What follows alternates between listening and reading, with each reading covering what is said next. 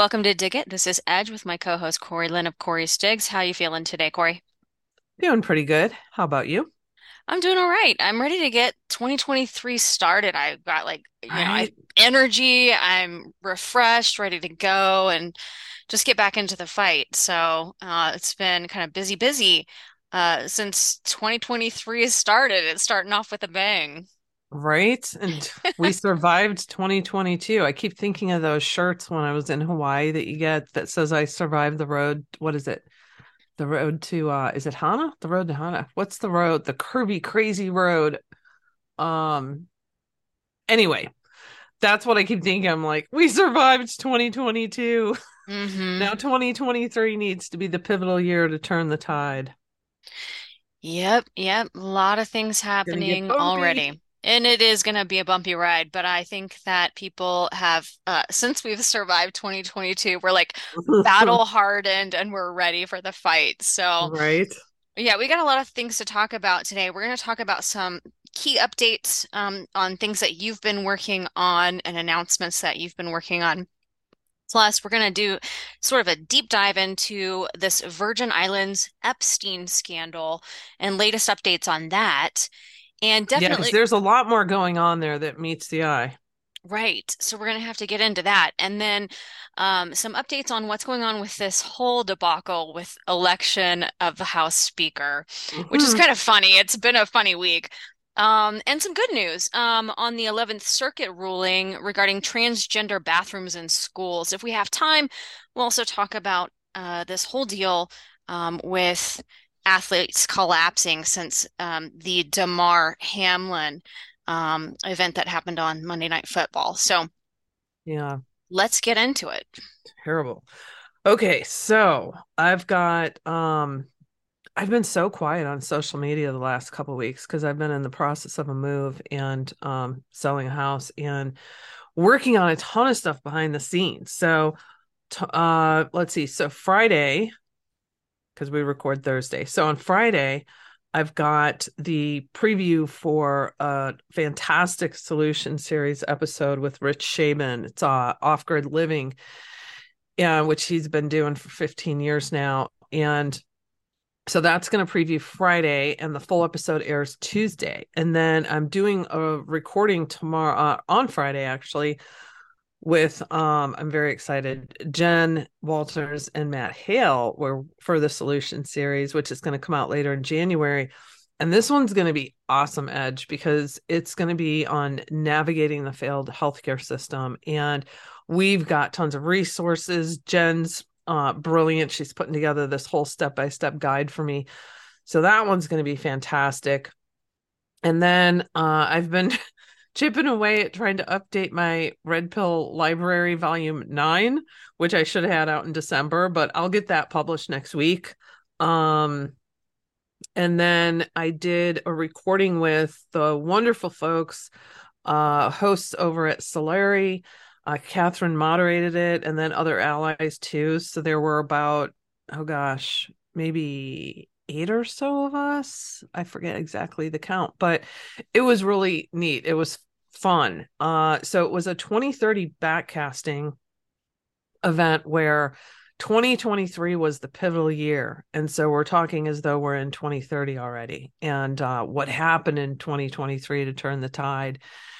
And if you scroll down, we've got like the the list of everyone who joined in on that. And so Catherine moderated and we all kind of went through and and told our our stories on like what went down in 2023 so it's fun. So that's a video that that people can click on over and watch at um solari.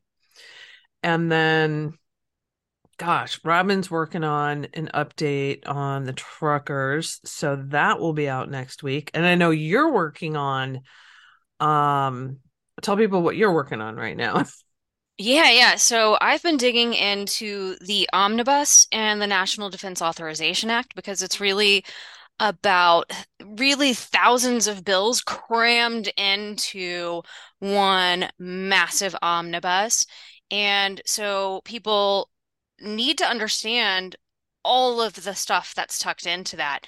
And it's been a massive undertaking, but I'm trying to break it down into four or five key areas where they're funneling billions of dollars towards this control grid and um, the first part that I'm working on is the med- medical aspect of it and the biomedical control grid. So I'm just really going through a, with a fine tooth comb through 8,000 pages of legislation to pick up key areas where they're funding this biomedical control grid. Yeah. So if people could see us behind the scenes, this is what it looks like. I'll I'll email or Edge or Telegram her and say, "Oh my God, look at this one! Look at this one! Go to this page. We got to cover this." And then she'll be like, "Look at what I just found over here." And you actually did already release a report about a week ago, um, on the uh digital distributed ID. ledger. Mm-hmm. Yeah, distributed ledger digital ID. So that was all in there. Um, and so we we're going back and forth and back and forth. And I'm like, but we have to cover this and we have to cover this. And I'm like, maybe we need to just bullet point this. So Edge came up with a way of breaking it down into uh, multiple parts. Um, it, you know what's funny? When I broke down the infrastructure bill, I don't know how I managed. Like, I don't know. I was just on it, and it because that one was like, wasn't that three or four thousand pages? Also, that was Right. crazy. But I was able to keyword and uh hone in on it because I knew exactly where they were going with things. And I was able to break that down and write that up in like two days. And I have no idea how the hell I did that because looking at this, at these two, I'm all over the place. I'm like, oh, where do we begin? Right. It's it's a lot to Well, digest and then try to put it into like a coherent um way for people to read without having to sift through 8,000 pages.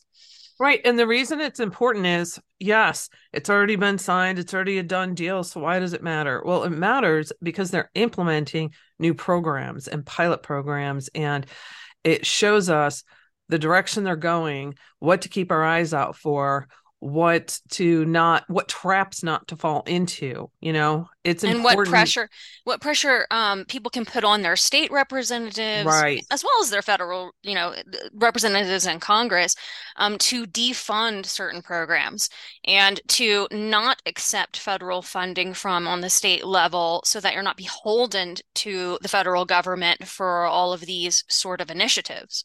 Right. Exactly.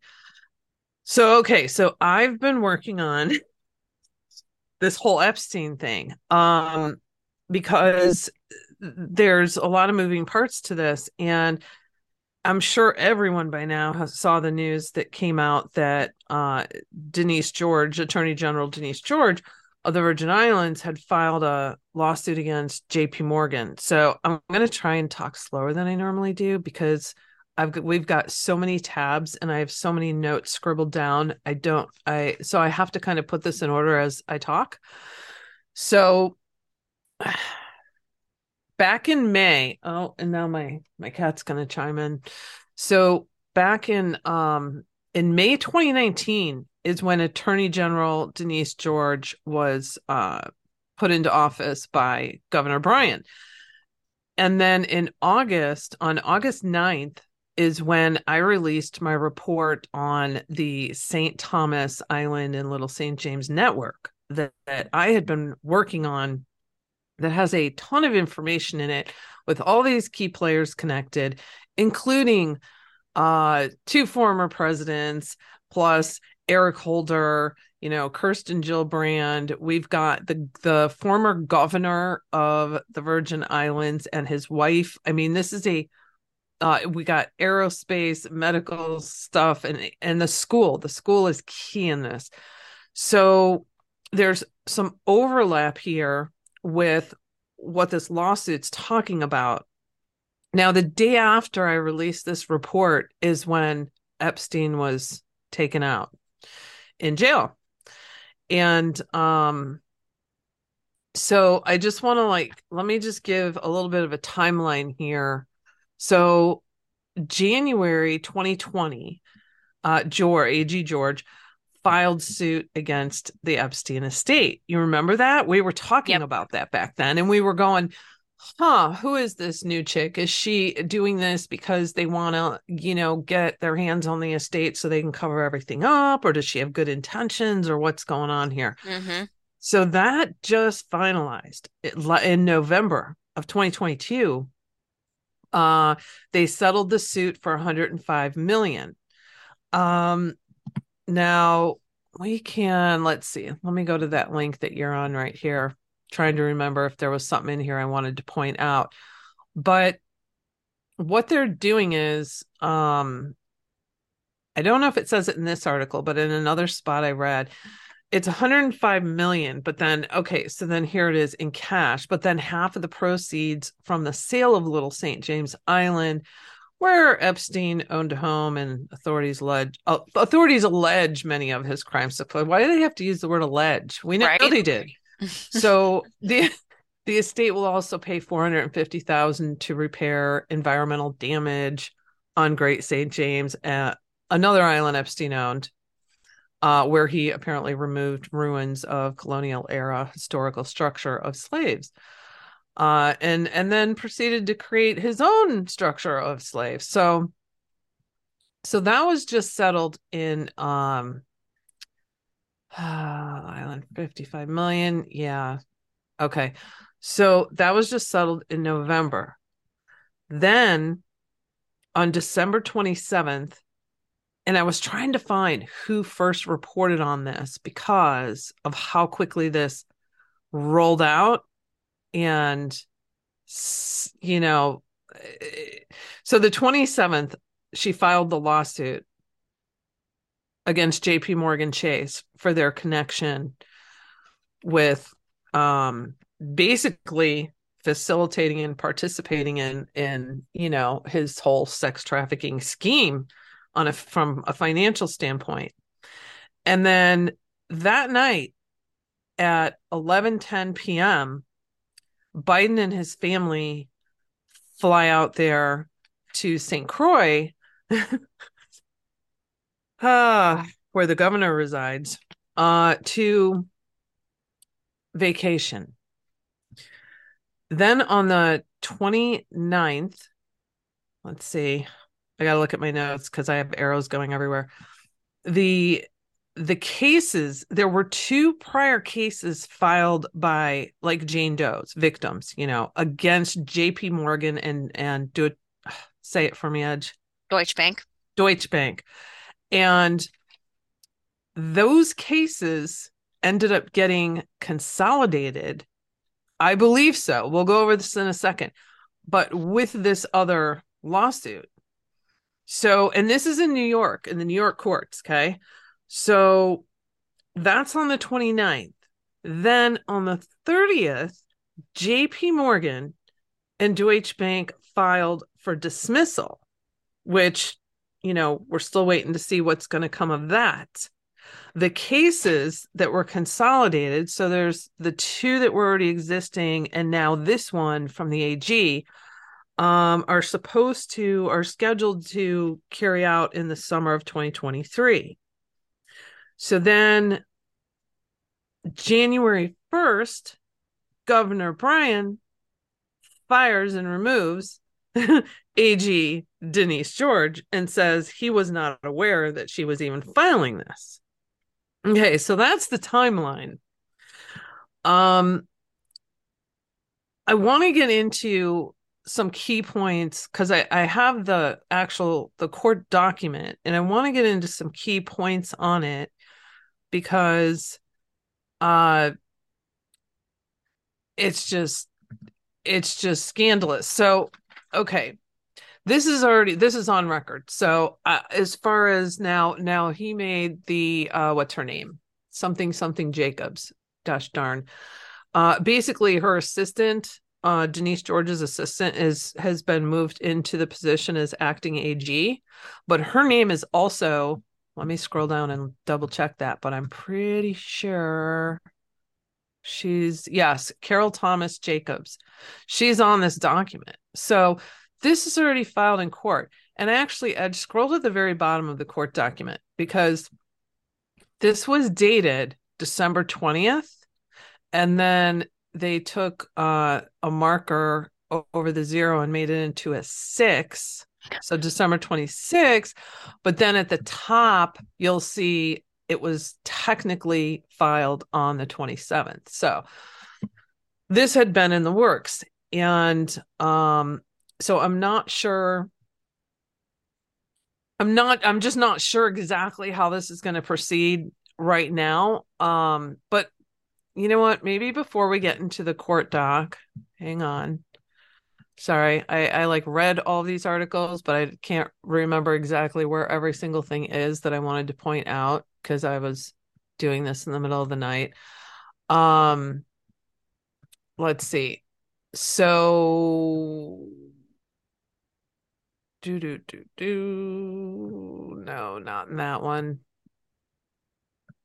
Ah, to heck with it. Let's just go to the court document for now.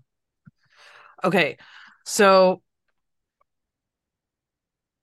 if we go down to point three, so the attorney general brings this action after presenting her findings to JP Morgan in September 2022. In her ongoing effort to protect public safety and to hold accountable those who facilitated or participated in directly or indirectly the trafficking enterprise Epstein helmed. The investigation revealed that JP Morgan knowingly, negligently, and unlawfully provided and pulled the levers through which recruiters and victims were paid and was indispensable to the operation and concealment of the Epstein trafficking enterprise. Financial institutions can connect or choke human trafficking networks, and enforcement actions filed and injunction, injunctive relief obtained by attorneys general are essential to ensure that enterprises like Epstein's cannot flourish in the future. Now I'll go down to six. Okay. As described below, based on documents reviewed and interviews conducted by the government, JP Morgan knowingly, so they conducted interviews. This was all like back in September, they had, you know, done all this. JP Morgan knowingly facilitated, sustained, and concealed the human trafficking network operated by Jeffrey Epstein from his home and base in the Virgin Islands and financially benefited from this participation directly or indirectly by failing to comply with federal banking regulations. JP Morgan facilitated and concealed wire and cash transactions that raised suspicion of and were in fact part of a crime criminal enterprise whose currency was the sexual servitude of dozens of women and girls in and beyond the Virgin Islands. Human trafficking was the principal business of the accounts. Da da da da. da. Okay. Upon information and belief, JP Morgan turned a blind eye to evidence of human trafficking over more than a decade because of Epstein's own financial footprint and because of the deals and clients that Epstein brought and promised to bring to the bank.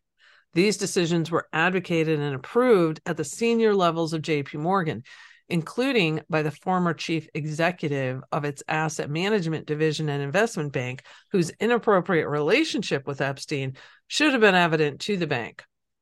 Indeed, it was only after Epstein's death that JP Morgan belatedly complied with federal banking regulations regarding Epstein's accounts. Okay, hang on. Uh, go down to 12. Yeah, is Oh, anybody shocked? I mean, because we knew, we knew right. that JP Morgan was heavily involved in this, knew everything that was going on from the very beginning. I mean, Epstein Mhm. really had no background in banking. He got immediately thrust into this world because of the connections that he made. And it was very clear from the start um, of his banking relationship, whether it was JP Morgan or some of the others, um, that it was they were all in on it. It was a big club, and they knew, Yep. absolutely knew that this was used to launder money for his sex trafficking ring, and they were part of it. Yep. Absolutely. And you know, Deutsch, it's in one of the other articles uh we can go over after this, but they actually uh were charged a fine of 150 million dollars um for after an investigation of how they were handling it, which you know is a joke. I realize Wh- when when we look at if you go to the violation tracker and you look at JP Morgan, it's 36.1 billion reasons why we know they're corrupt, right? Mm-hmm. I mean, it's unbelievable. Um, how much corruption and and it's like it reminds me of big pharma you know they just keep getting slapped with fines and they just keep going and they just keep doing their thing who the hell's going to prison? Like who's shutting them down? Um they'll they just continue a year after year after year with corruption and and fines. It's unbelievable. Right. So um all right. So so point 12 uh, let's see. Okay, this is where where she brings up the other case, one of the other two cases. Pursuant to local civil rule 1.6a, the undersigned believe that this action is related to Doe versus Doe 1 versus JP Morgan Chase and Company because both actions arise from a common nucleus of operative fact involving defendant JP Morgan's alleged participation, directly or indirectly, in Epstein's sex trafficking venture by facilitating payments to women and girls, channeling funds to Epstein, Epstein to fund the operation, and concealing Epstein's criminal conduct by failing to comply with federal banking regulations. Um, my cat says hello. so if if we go down to uh let's see point 34 i don't know what page that's on okay so here they get into the timeline and breaks down jeffrey epstein was an extremely high risk customer and they're showing the timeline of all this right and between 2005 and 2013 there were numerous press reports that epstein sexually abused women and girls and the reason i want to point this out is because the former governor de Jongh, if I'm saying that correctly, uh, he was governor from 2007 to 2015 and was caught up. Him and his wife were caught up in all kinds of corruption, which I covered in my report back in 2019. Uh, so it's important to remember that fact when we get to another point we're going to talk about here. Uh, so this was well known, is the point. You know, this is well known, and so we can go down to. Uh, oh, I skipped point twenty one. What was point twenty one? Bear with me. Ah, so oh, that was just just the date. You know, he but he he had to be a registered sex offender, right? He had to document things as he uh, had a felony on his record um, you know, he pled guilty to one count back in 08 and on and on and on. These people all knew. The government knew the government was involved in this. 100%. The banksters yeah. were involved in it. They were part of it. This was all a gigantic money laundering scheme, Ponzi scheme. And I think that um, the child sex trafficking ring was just a, one part of that, the most mm-hmm. disgusting mm-hmm. part. But nonetheless, I think it was probably one part of the giant uh, Ponzi scheme that Jeffrey Epstein was involved in, and that these banksters were involved in from the very start. They absolutely right. knew about it.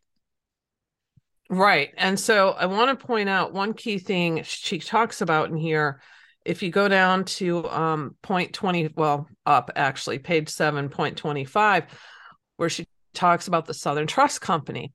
So in October 2012, the Southern Trust Company, one of the companies Epstein owned, applied for economic benefits from the Virgin Islands Economic Development Commission so that the company could provide cutting edge consulting services in the area of biomedical and financial informatics. Southern Trust Company received a 10 year package of economic incentives running from February 1st, 2013 until January 31st, 2023 that included a 90% exemption from income taxes and 100% exemption from gross receipts, excise, and withholding taxes in the Virgin Islands. Southern Trust, in fact, appeared to perform no informatics or data mining services during this period. Instead, Southern Trust funded the Epstein enterprise defined below, acting as a conduit for payments to foreign women, credit cards, airplanes, and other instrumentalities. This illicit uh, association of Epstein businesses and his associates constitutes what is referred to herein as the Epstein enterprise. Specifically included in the Epstein enterprise were the following companies and nonprofit organizations, all of which had accounts with JP Morgan. And we've got a list of 2013 Butterfly Trust, uh, Quote Enterprise LLC, uh, COUQ Foundation, Enhanced Education, Financial Trust Company, HBRK Associates, Hyperion Air, uh, JEGE Inc., uh, NES, Plan D. I wonder what Plan D is. Southern Financial and Southern Trust Company. Now, if you go over to my report and you scroll down to um, Cecile who is the former um, first lady to Governor de Jongh. Oh, look at that. She was the office manager for his Southern Trust Company. And she also was on the board of one of his foundations. And she also served on the board for the Antilles School in the position of treasurer for several years.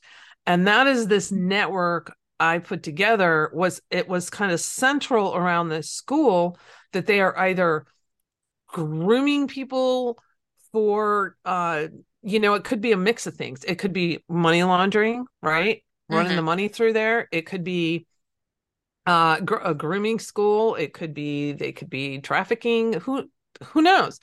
But that's why i wanted to point this out back in 2019 because i mean we've got former presidents Right. You're older. So, oh yeah. I mean, everybody's involved in this military. I mean, mm-hmm. it is it is massive. This is massive. So, and, is there any question as to why de Jongh or the the current is de Jongh the current governor of the Virgin Islands? No, no, okay. Bryan is, and I covered him in this report too, because um, hang on, let me let me keyword it here. Uh, so he, ah, yeah. So okay, um, he was uh, da da da da da. Okay, Richardson, who's also mentioned in the all the case against Epstein and everything, he's tied into all that. Uh, he the, the, former governor of New Mexico. Sorry, right, Bill. Richardson. So he was taking campaign funds from Epstein, mm-hmm. who, you know, and so he happened to be in St. Thomas at the time Albert Bryan Jr. was inaugurated um, as the new governor. And that was in uh, uh, January 2019, I believe. And then uh, right after I published this is when literally just like an hour or a few hours after I published this is when these exhibits, uh, the Epstein depositions were released, where they Bill Richardson, of course, was mentioned in there. So um, Bryan was appointed as the commissioner of labor by the former governor de Jongh back in 2007. Okay, so he's so, tied in. And so is there, uh, there uh, yes. any reason as to why the governor would shut down this case that is going to blow wide open mm-hmm. the financial corruption that all of these people are linked to. Oh yeah, and and Eric Holder took the reins on that. So what's even crazier, like I was rereading some of my report last night and I was like trying to think how many hours this must have taken me to do because there's it's such a web. It like right. from his literally from his comms to his CPA to all these people, but but with the central focus around the school that they're all tied into. Um, and you've got aerospace involved. I mean, this this is some crazy stuff.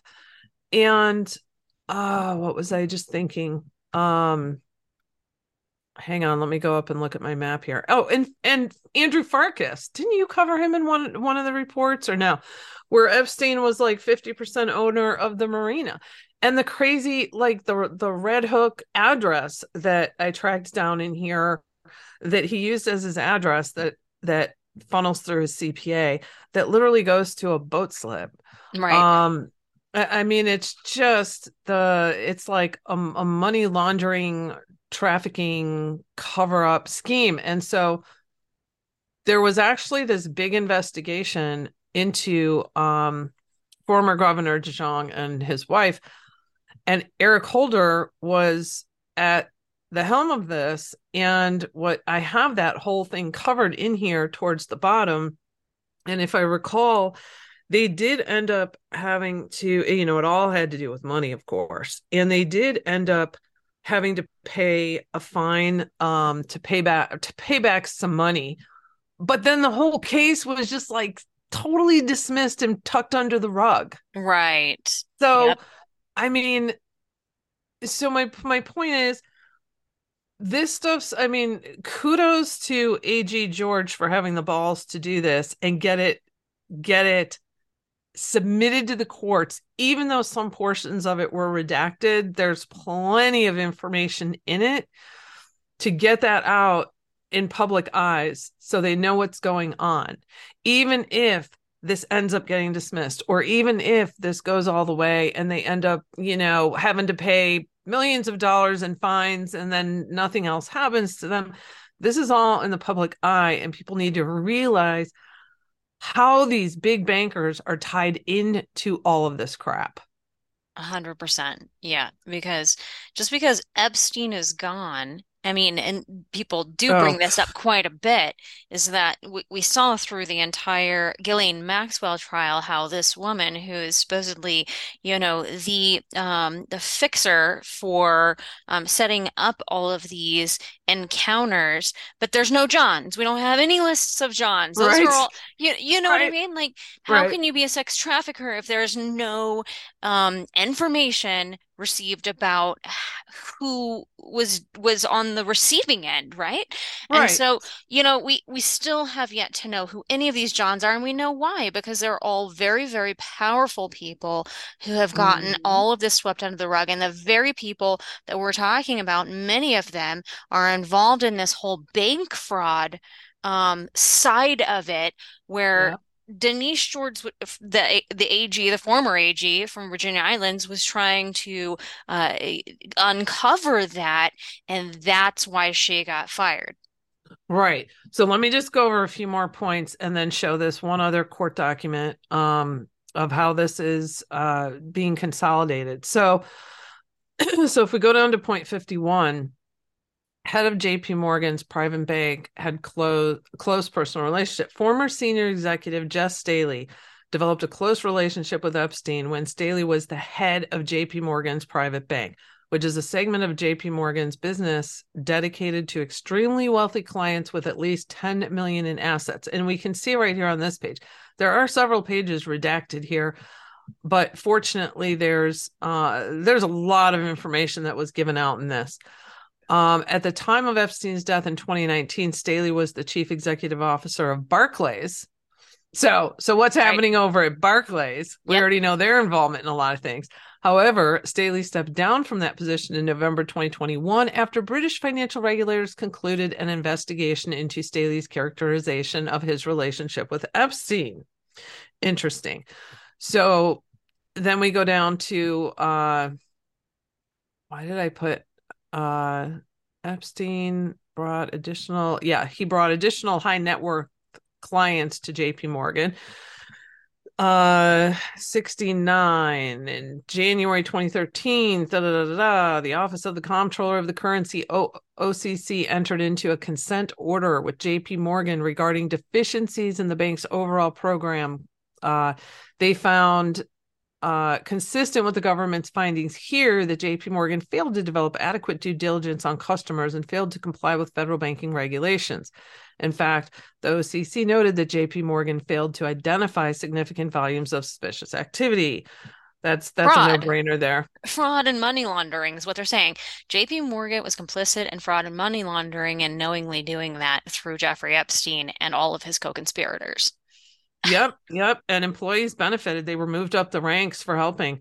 So, it, the New York State Department of Financial Services investigated Deutsche Bank for failures to monitor Epstein's accounts on July 6, 2020. And the uh, NYS DFS and Deutsche Bank entered into a consent order with a 150 million penalty, which stated in relevant parts, and we don't need to read all that. But um, yeah, 150 million is you know a drop in the bucket. That's nothing for these people. Uh, but it's on the record, and that's one key important thing. It's certainly not shutting it down at the moment, but okay. So this is why I call BS to this point. 78 Okay. I'm not quite sure why she put this in here, but probably uh, just to provide a little cover. But the government of the Virgin Islands did not know and could not have known that Epstein used JP Morgan to facilitate his trafficking enterprise, or that JP Morgan turned a blind eye to unusual cash transactions and wires and failed to carry out or follow up on basic due diligence and to timely comply with federal banking regulations as required by law. Bullshit. Right. The government knew. of course they John knew. was in on this. Come Yeah. on. His wife was freaking funneling the money. Come on. Right. You They- just they knew. outlined. Yeah, you just outlined in your report, you know, from three years ago that four years ago. four years ago that, you know, the entire um, network in Virgin Islands was com not just aware of what was going on, but completely part of it. Oh yeah. Oh yeah. So then uh okay, so last point, let's see. So in exchange for facilitating and covering up Epstein's commercial sex trafficking, JP Morgan's employees received financial benefits and career advancement. Uh facilitating and covering up Epstein's sex trafficking venture was a means for JP Morgan's employees to obtain economic success and promotion within JP Morgan. And then we go down to do do do do. Where did it go? Uh rec- yeah, I don't really like the request for relief section. Um, but uh, in return for knowingly and intentionally participating in, directly or indirectly facilitating, and concealing by failing to comply with federal banking regulations regarding Epstein related accounts, JP Morgan both profited from the use of the funds in their accounts and received, and that's redacted. So, what did they receive? Hmm. By receiving blank in return for participating in directly or indirectly facilitating and concealing by failing to comply, da da da da da da. JP Morgan unlawfully and unjustly enriched itself at the expense of other banks that complied with their legal obligations, yada yada. Request for relief, it's all about freaking money. Um, it is, you know, we want to use the money for this, and and and there is mention in here of the government, like let's see, that the court award the government com- compensatory consequential general and nominal damages as suffered by the government and or epstein's victims and punitive damages all against jp morgan in amounts to be awarded at trial. And you know this is all kind of semi redundant here on the end of that on what they're requesting but it's all about fees and money and this and that. And they do mention the victims. So um oh what was i wanted to oh yeah okay, let me find the law and crime one. If we go to the bottom of the law and crime article, okay. The case that George filed against JP Morgan Chase uh before her departure, departure, before she was fired on the first, just just four days later, uh, has been marked as related to the proposed class action lawsuits filed in the same court against JP Morgan Chase and Deutsche Bank, currently pending before senior U.S. District Judge Jed Rakoff. Those now consolidated cases have been scheduled for trial in the Southern District of New York in the summer of 2023. So if we look at that next, uh, it's just a one pager document here that's filed on December 29th, two days after George had filed. It says government of the United States Virgin Island plaintiff, you know, versus JP Morgan Chase. So this is how this reads, and you you tell me how you interpret this, Edge. Barring any objection from plaintiff government of the United States Virgin Islands, which must be made by joint telephone call to chambers no later than 5 p.m. on January 4th, 2023, this case is hereby consolidated for all pre-trial purposes with Doe versus Deutsche Bank uh, and Doe versus JP Morgan Chase and Company. Further, except for any motion to dismiss, which we know that both of them filed on, was it the 30th? Where did I write that? Uh, yes. Uh, JP Morgan and Deutsche both filed on the 30th trying to get it dismissed. I I don't know that they'll get it dismissed. Uh, so this case will be governed by the case management plan dated December 5th, 2022, previously entered in those cases. Um, counsel for the government of the United States Virgin Islands and counsel for JP Morgan Chase Bank should jointly call chambers again by no later than 5 p.m. on January 4th, 2023 to set a schedule for any motion to dismiss in this case. So my question is this was this consolidation went down on the 29th, 2 days after she had filed. She had mentioned the one case against the Doe versus JP Morgan in her filing. But then she was shit canned on the first. So did a did a, a call go in and say, okay, you know, yes, go ahead, we want this consolidated. Now is the acting attorney general going to step in and see this through? I don't that's the part where I get fuzzy with this. Right. I think we're just going to have to watch it play out, but guaranteed that um, this is not going to go down the way that Attorney Gen the uh, Attorney General Denise George wanted it to go down. Right. Um, they're definitely trying to obstruct, so I would imagine that they're going to try to get this dismissed um, somehow. So. Right. Right. So I wish that some high level people would look at the damn network I put together four years ago because you know and like i said i realize these these people have a lot of power. These bankers have a lot of power. And uh i don't think it's coincidence that biden family went on vacation there that same evening and yeah. Right? uh-uh. yeah quid pro joe just shows up in the virgin islands just as this case drops and then mm-hmm. all of a sudden it, she gets fired. Um, sounds pretty familiar. And right. You know, I know that the the Democrat governor in Virgin Islands has been trying to get more money dumped into the Virgin Islands for so-called renewable energies, when it's really just a black hole of money laundering. And right. uh, so we'll just have to wait and see. Biden will probably make an announcement sometime soon. Oh, I'm reinvesting into the Virgin Islands, right? right. Since Denise George got fired. Yep. Oh yeah. my goodness. That's how that What works. a web. What a web. Huge web. Yeah, so thanks for breaking that down for us because there's a lot of moving parts with it. I hope that some more information comes to light and this does not die off because really there's so many people still that need to be held accountable.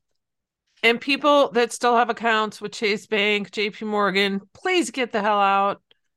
We've oh, been saying yeah. this for years. Get out of these bigger banks. They're corrupt as hell. They don't care about protecting your money for you. And this is how they're using choosing to use their money in trafficking minors. Yep. Assi- you know, financially assisting. Yep, a hundred percent. All right, so moving on to the next topic. Um, we need to talk about this debacle that's been going on this week. the election of the House Speaker. So here we are. Um, on the ninth uh, round of votes, going to have to go to a 10th round because McCarthy's um, lost. So I bet you this might be the last one for Thursday, and then he'll go into to Friday. But yeah, I mean, it's been days of votes in the House without electing a, a speaker. Each vote cast is going, each round of votes is going less and less in McCarthy's favor. And this coalition of 20 Republicans against McCarthy and his election has been really holding firm for real reform. And it's been great to see that because um, you, you really see in this situation um, the DC Uniparty and the the Republicans were actually willing to go against the DC Uniparty.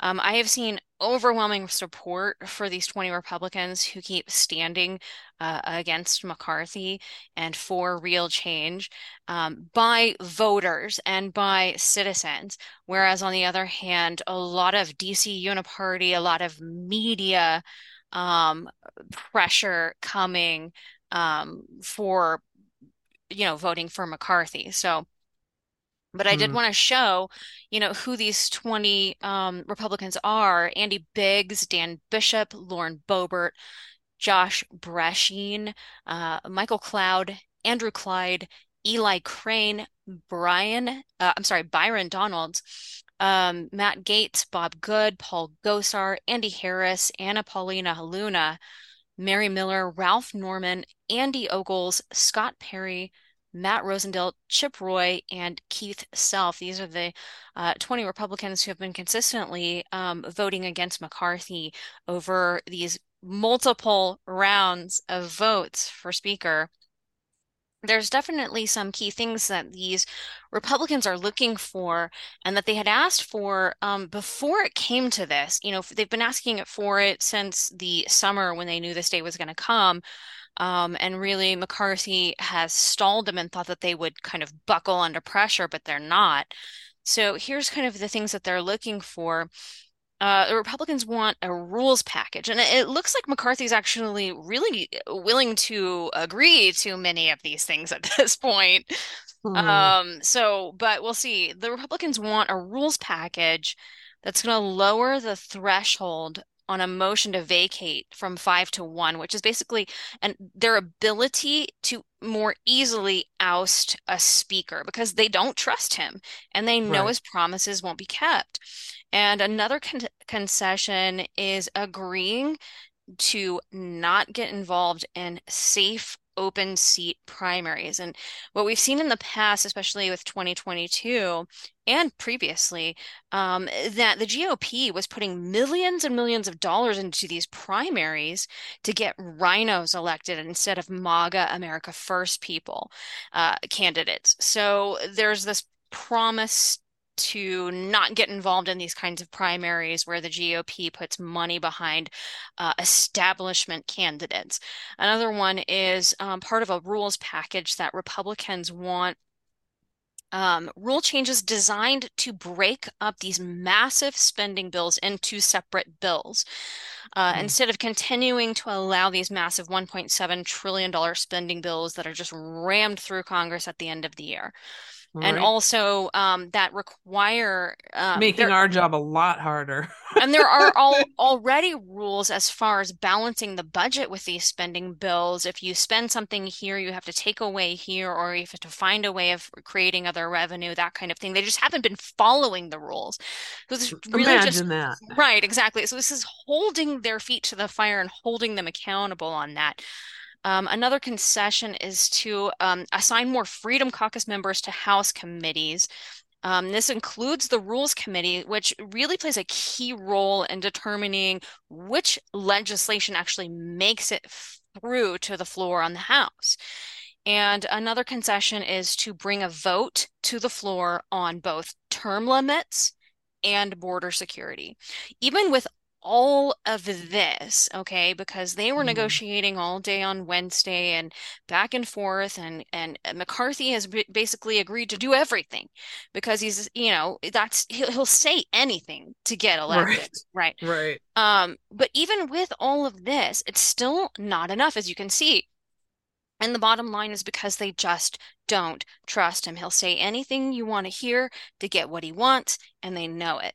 So, like I said, there is just a lot of support behind um, these 20 Republicans who are standing firm and by just regular citizens that I've been seeing on social media and everywhere else. But on the other hand, there's a ton of support for the by the establishment DC Uniparty from McCarthy. As you can see, the World Economic Forum, Forum has already announced him as the winner. Right. Right. So, Oh yeah. my God. So how many more days of this do we have? When does this when does this get wrapped up?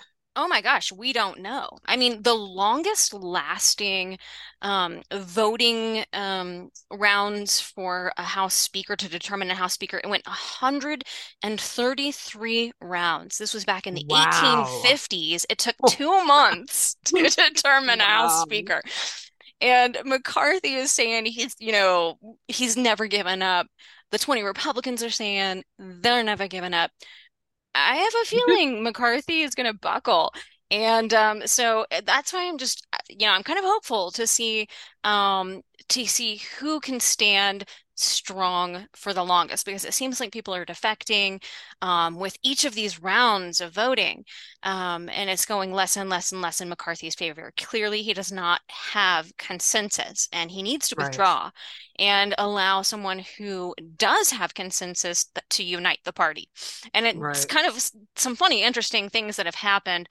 Um, well, first of all, they've they've nominated Byron uh, Donalds multiple times. I didn't even know who Byron Donalds Mm-mm. um, was. He's a, a, new Florida representative. He's only been serving since January 21. Um, he is a Freedom Caucus member. He seems like a a you know a a strong conservative. Um, he Yeah. did actually vote to object to the certification of electors on the 2020 election. So that shows that he's at least willing to go against the DC Uniparty. But of course, the Democrats have to make it all about race. And um, you know, him being a, a black Republican, oh yeah, yeah, he's not, then he's not a real black person, I guess. He's just a prop. Right. Right. Okay, so Cori Bush, a Democrat, had to had to say he's just being used as a prop to perpetuate white supremacy. Of course, you know they always always have to go there. But some Mhm. other funny kind of comments and different things that came out this week.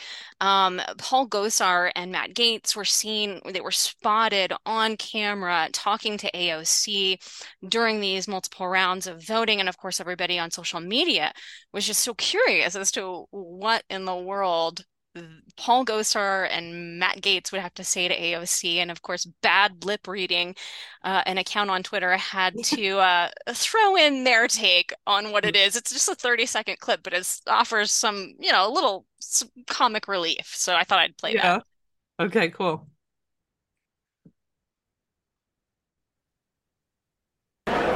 You dreamt of Dracula, you said? While we're on this sort of stuff, you heard of the Pied Piper? Mhm. Well, in my dream, Pied Piper had toilet paper, one sheet of the mm-hmm. cheap kind. Yes. And he mm-hmm. took that and he ripped out a creme brulee and a little tiny uh-huh. pepper Uh-huh. Yes.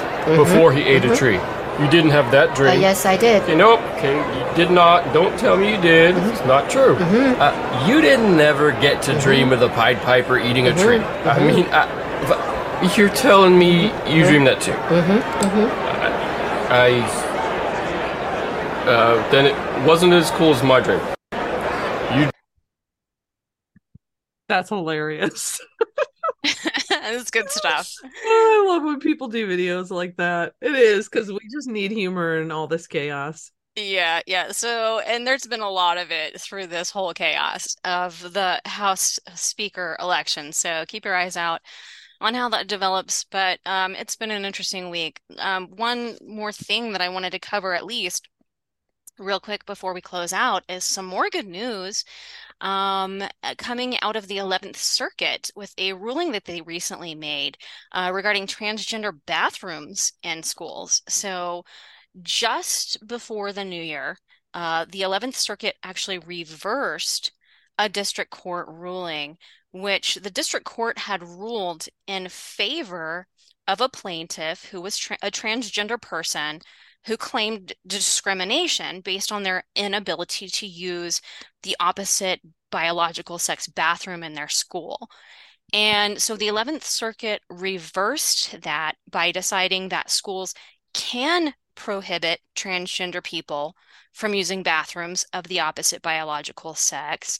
The court ruled that bathrooms can be separated based on biological sex, and schools can offer transgender people separate sex neutral bathrooms. So this is definitely a win.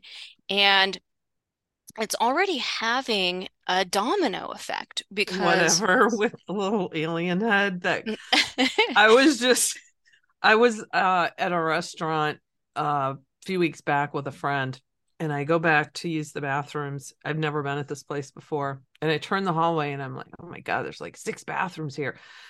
And on every single one, it had the rendering like like you see there, the the third one over where it's half skirt, half pants, and then underneath it it just says whichever. Yeah. And that was on all of the bathrooms. Yeah. There you go. That's Yeah. the trend now. Well, apparently the Mhm. trend is being reversed because of this elect uh, 11th Circuit ruling. And here's a, a good example. So a Florida district has um, actually switched. Um, so this school in Pasco County School District, which is the Tampa Bay area, for five years they had a transgender policy. They just reversed that based off of the 11th Circuit ruling. So now students are going to be required to use bathrooms and locker rooms based on biological sex rather than gender identity. So it's already having a positive effect. Um, school districts are switching their transgender policies, um, with this um, school district in Tampa Bay being one of them. And this is considered, I think, a major win for those parents uh, who've been fighting, you know, these woke school boards. I think about, I thought immediately about Loudoun County. Um, do you remember when that dad got arrested when he was protesting at a Loudoun County uh, uh, school board meeting um, after his daughter had been assaulted in Mhm. a bathroom from a uh, gender fluid boy. And so, um, yeah, so just to give a, an update on that, um, a uh, grand jury just last month determined that the school was at fault, that there were some major, major um, issues because they didn't report it. It seemed like a cover up, total cover up of what had Hmm. happened. And this was very, very serious because it was two girls, the same gender fluid boy that did it. And one of the girls was actually a ninth grade girl that was sodomized. It, it's it's bad, so, you know. Um, Yeah. and it looked like the co the school had completely covered it up. Well, this grand jury just last month decided that the school was completely at fault, um, and that they were uh, that they failed at every juncture, um, basically to protect um, these girls. So it looks like the tide is turning in our favor, both in the court system and obviously in the uh, public perception of um, what the real world, co world consequences are when we have these sort of gender fluid bathrooms and locker rooms and everything Yeah, else. but the one thing I don't care for is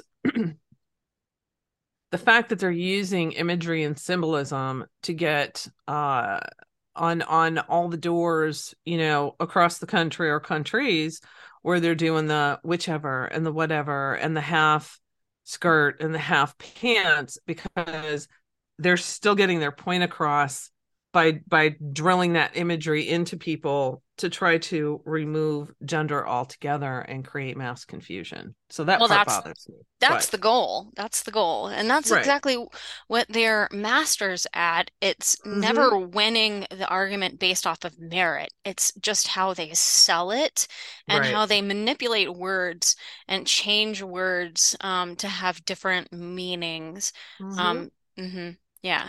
marketing experts. Yeah. It's all psychological warfare. Yep, it is. Yeah. So I just want to quickly mention, um, and I, I'll be brief about this before we close out, um, about how we've been talking a lot lately this week, uh, about athletes, um, and how things have been, uh, how how athletes over the past couple of years have been collapsing, obviously with Damar Hamlin, um, collapsing on Monday night um, during the Bills game and um, how just shocking that was for everybody, um, and how it has created this broader discussion about athletes collapsing collapsing over the last two years over social media. But quick update on Damar Hamlin. It looks very positive, actually, um, that he is um, recovering, that he is uh, he's woken up, he has um, held hands with his family members. It looks like he's um, showing signs of cognition. So prayers for him and his recovery. But I just want to say that we still don't know whether it was certain, you know, with certainty if he had the COVID jab or if that was the cause or whatever. But the event has I I just I gotta believe that all sports professionals were probably mandated to get them, don't you think? They were mandated to get them, but so we know that several uh, members did not get them, such as Aaron Ah, Rodgers, who was very vocal about it. right. Um, so I, like I said, with certainty, we don't know. And so, I mean, regardless of that, this event has opened the eyes of millions of people Right. and sparked a discussion about the harms of the COVID injection. And that is the silver lining about that. And uh, Dr. Peter McCullough did put out a really excellent study on this very subject with some really dramatic numbers that paint a clear picture um, about athletes um, and, and and dying on the field or at least collapsing on the field. So from 2021 to present, so for the past two years since the rollout of the COVID jab, 1,101 uh, athletes have died from cardiac arrest. This is the same number of athletes under the age of 35 who died from heart conditions over the previous 38 years combined. Yeah, that's crazy. Yeah, so it shows how dramatically this has, uh, you know, we've seen lots of anecdotal video after video of athletes collapsing, but it really does put perspective when there's a study like this that compares the last two years versus 38 years, you know, combined and how much that's increased. So, Right. Someone needs to do a video with uh at least a hundred of them. I know I've seen some videos where people have spliced together the video footage of them collapsing, but it needs to be like a memorial to them and um with an announcement about the dangers of the COVID jab. I'm telling you, it's just, but yeah, it is. It's definitely, it's so sad and heartbreaking. And it's not just athletes. We've got children and um people of all ages, you know, from this. And we know it and our listeners know it, but the CDC will continue to say it's safe and effective. And Biden administration will continue to say, go get that COVID jab for Christmas. right. Yep. But I think people are waking up massively. I mean, I I um, didn't pull this up, but there was a recent Rasmussen poll where a huge segment of the population is saying that they believe they know someone personally who died from the COVID Oh yeah, I saw that poll. Yeah. hmm Yeah, so I mean, I think that that we are 2023 is really going to be a turning point. Going Yep. back to that um that video that you guys did put out through Solari uh Mhm. that you published on Corey's Digs, people should go check that out. But I do think 2023 is definitely going to be a turning point. What do you think? I do too. Absolutely. I think everyone is is I think the percentages are starting to work in our favor and uh people are going to start stepping up more and more and on a state and local level we're we're already starting to see differences and changes being made on state and local levels. So everyone needs to just keep on pushing through this bumpy ride. That's right. It's going to be bumpy, but uh, no one will ever say it was boring. right? Right. All right, guys, please be sure to share this podcast. We are on BitChute, Foxhole, Gab TV, iHeartRadio, Odysee, Pilled, Rumble, SoundCloud, Spotify, Stitcher, TuneIn, no longer on YouTube. Please be sure to subscribe to our other platforms, and we'll see you back next time right here on Dig It.